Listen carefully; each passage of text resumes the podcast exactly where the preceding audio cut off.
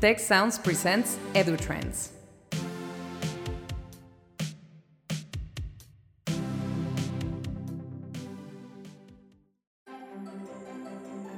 Good afternoon. I'm Jose Pepe Escamilla. I'm Associate Director for the Institute of, for the Future of Education. And today I'm here with Jeff Selingo, who is a, a writer, a journalist in higher education, very well known around the world. Jeff, it's good to have you. It's great to be here. Thank you. So we are living these uh, times of change, and uh, on the on the last uh, 20 months, we have seen the pandemic uh, doing bad things, but there are people that argue that it's doing good things. Do you think that the pandemic will leave us? What what's the balance of the pandemic? What do you think? I think the balance of the pandemic is probably somewhere in the middle, right? So from a bad perspective, I think it has definitely impacted a student and probably faculty mental health and, and well-being.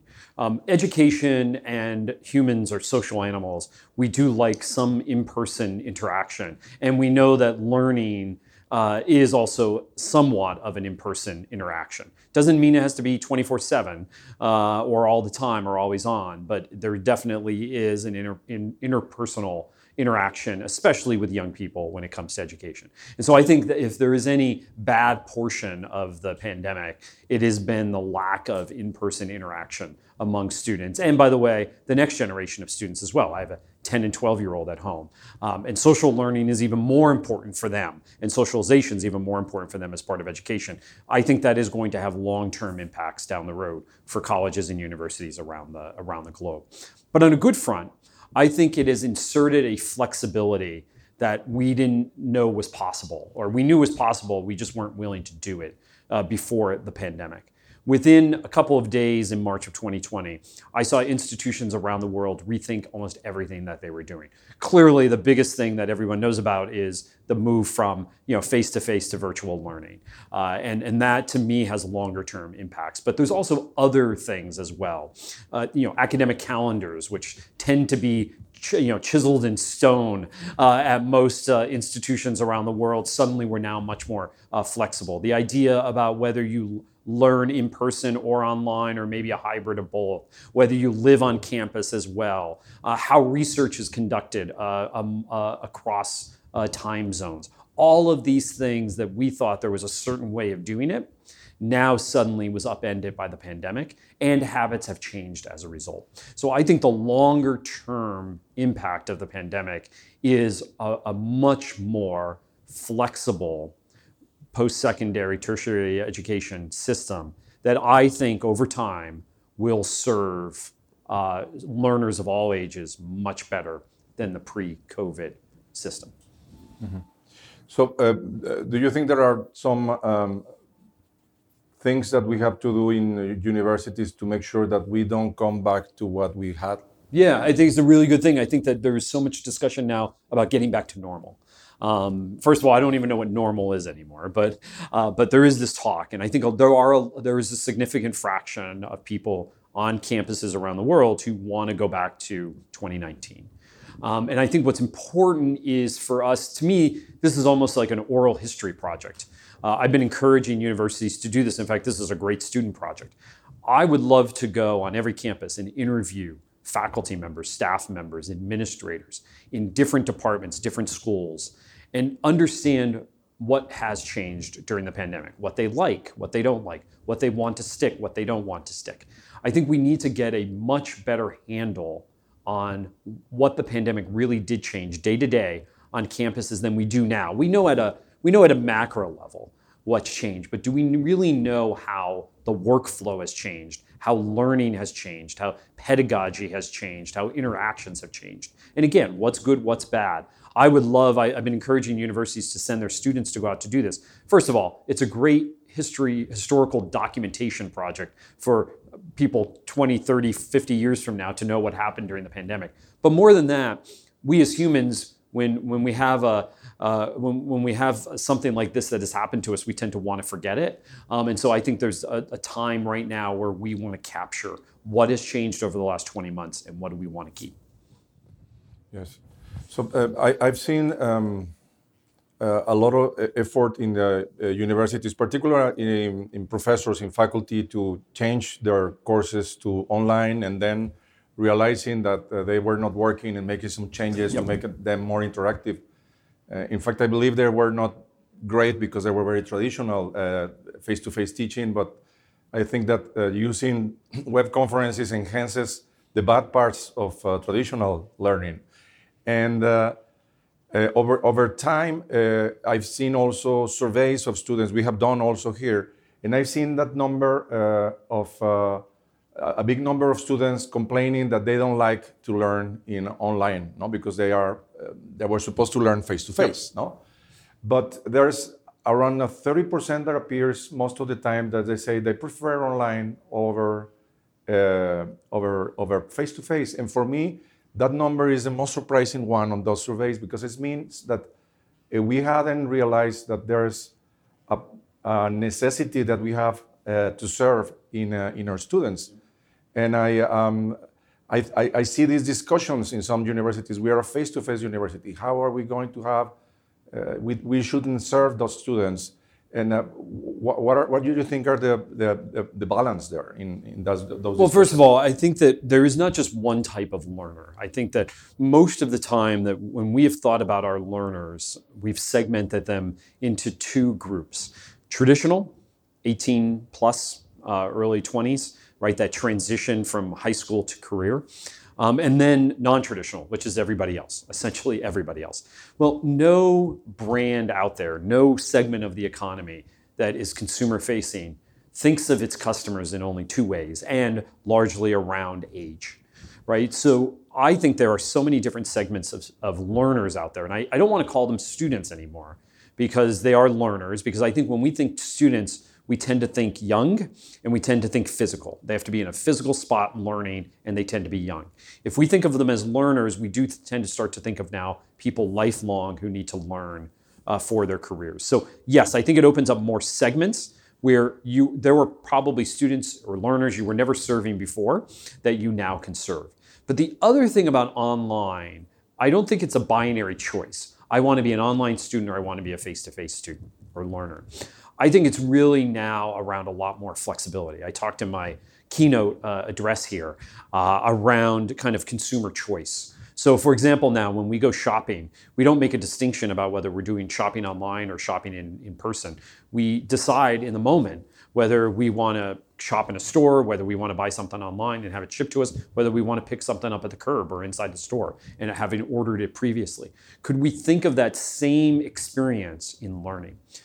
Where we don't have as much personalization because it's hard, I think, for institutions to think, well, we're going to teach somebody online one day and in person the next day and online the following day.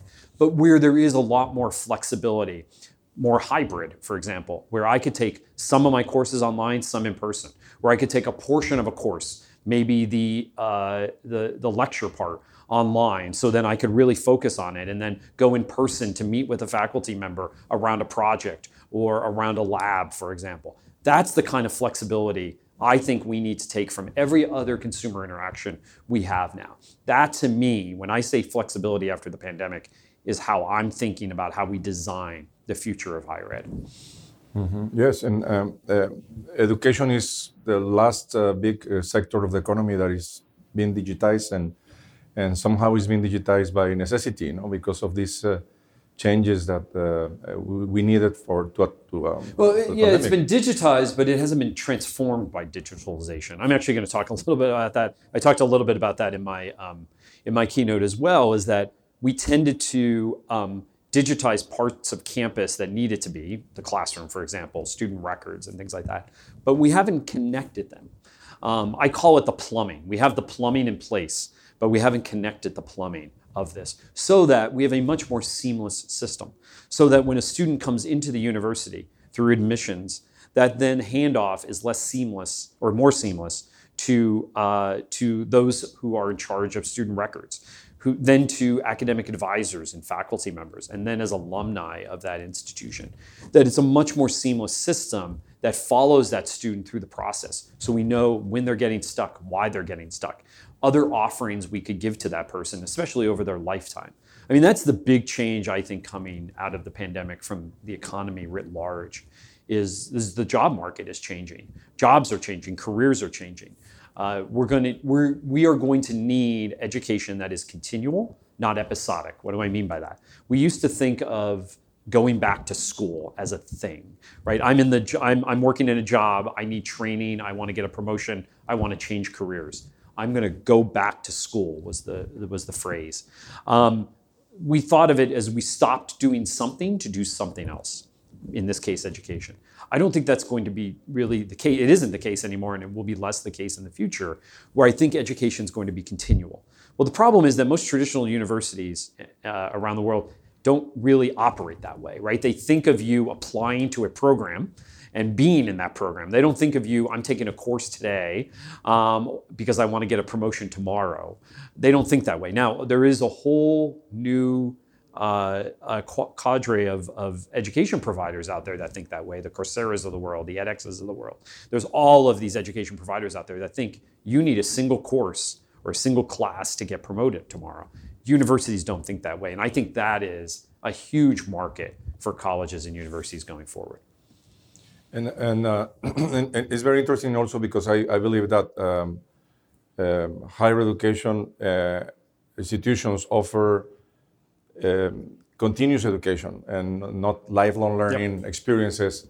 And it's a way also of uh, paying some bills sometimes. And it's not seen as a business uh, uh, as important of as, uh, as the business of degrees, uh, granting degrees. And the, there has to be a more connection between those two words. Um, what uh, do you think uh, will be uh, the value of degrees in the future if we advance towards this micro credentialing? what what will be the value of a degree? Well, I think there's still value. I think it's still a signal.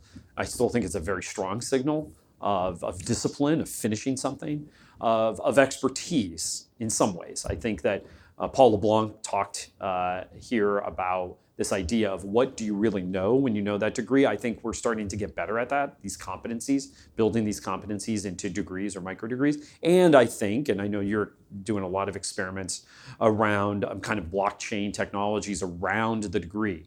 So once learners own their learning, meaning they own the assets of their learning, not only the degrees, the micro credentials, the competencies, all of that that's underlying that degree. Once they own that, that becomes much more transferable and transportable for them. And when they could do this by showing a QR code to an employer and say, Yes, I know all of this and it's been verified, and here it is, here's the evidence of that learning.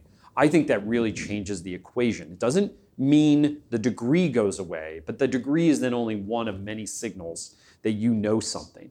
And the question is can universities pivot in a way to offer these other assets of learning? Competencies, for example, micro degrees. I think, I think universities are so stuck in their legacies of these old style degrees and programs, it's very hard for them to think differently.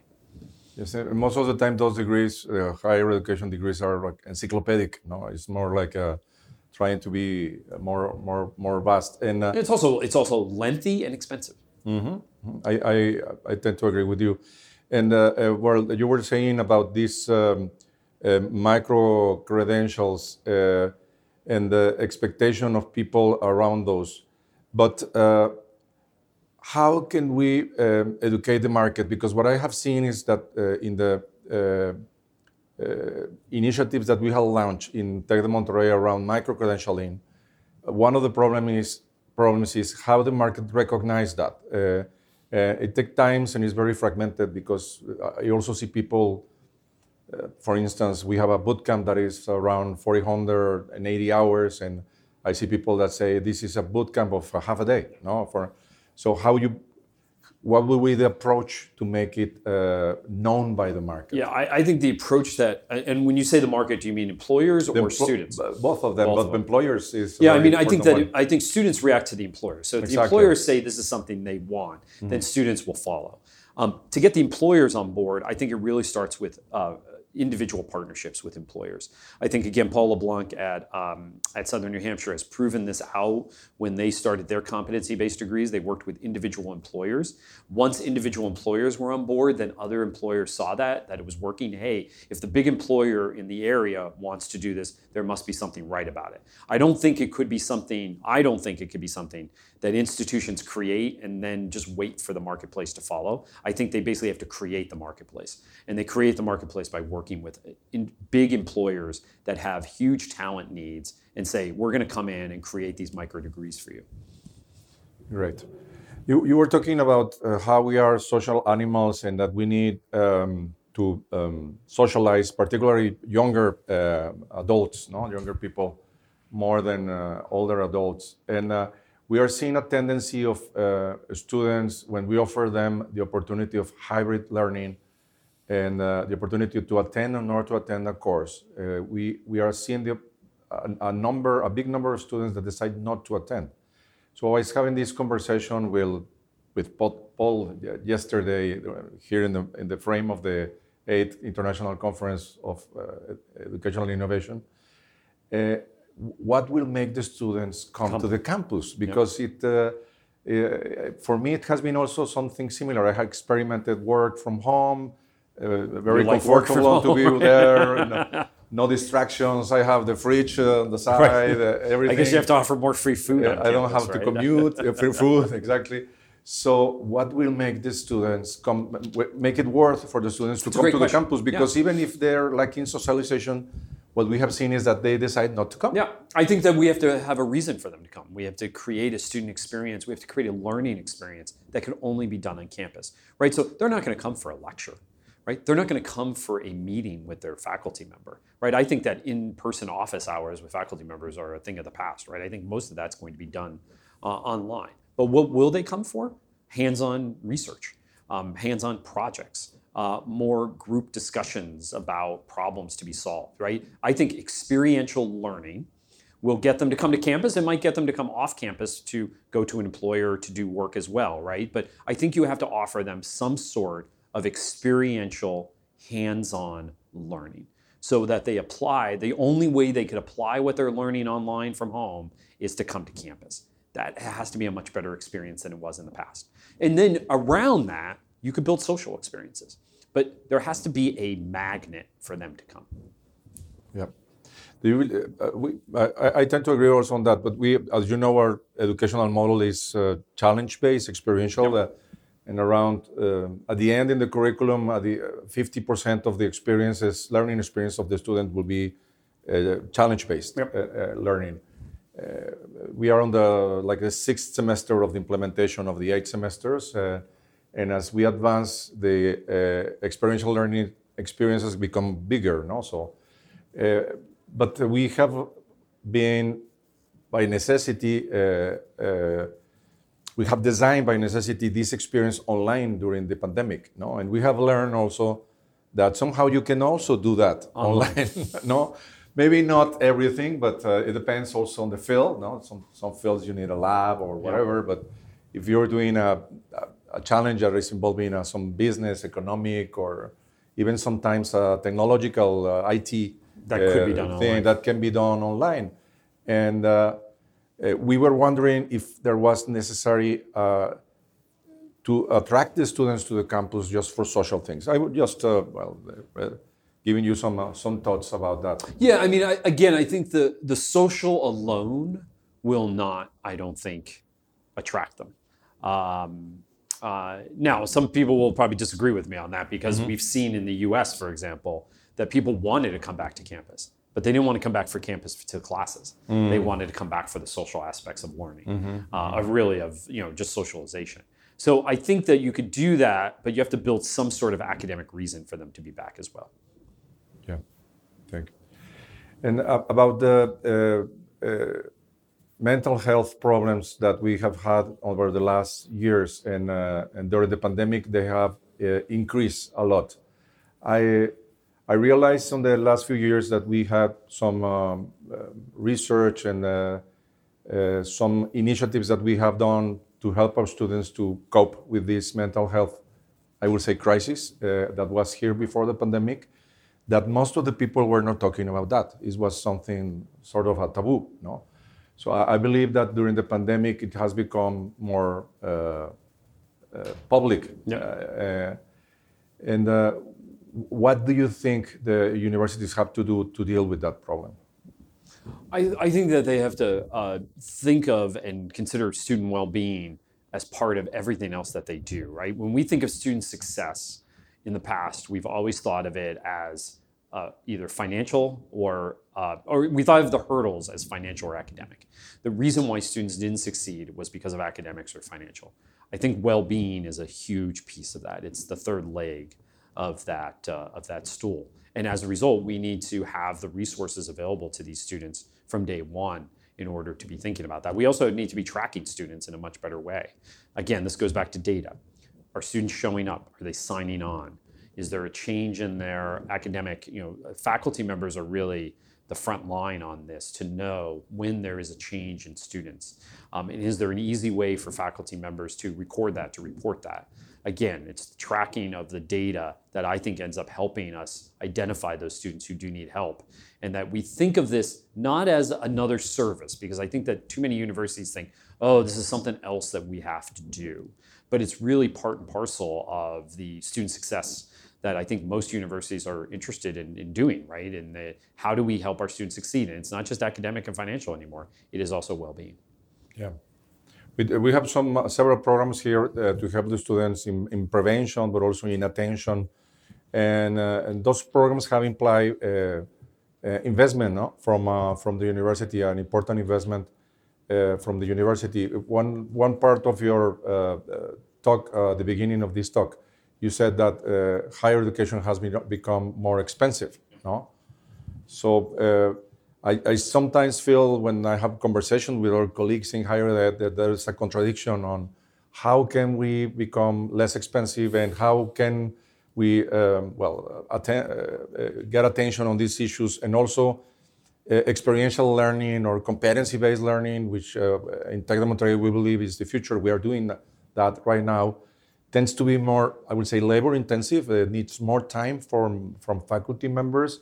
So how can we cope with this tension of becoming more efficient, less expensive, but at the same time evolving? Uh, well, I think there are more efficiencies. I, I, clearly think higher ed has a, I mean, it's a knowledge-based uh, industry, which means we're always extending what we're doing, not stopping anything.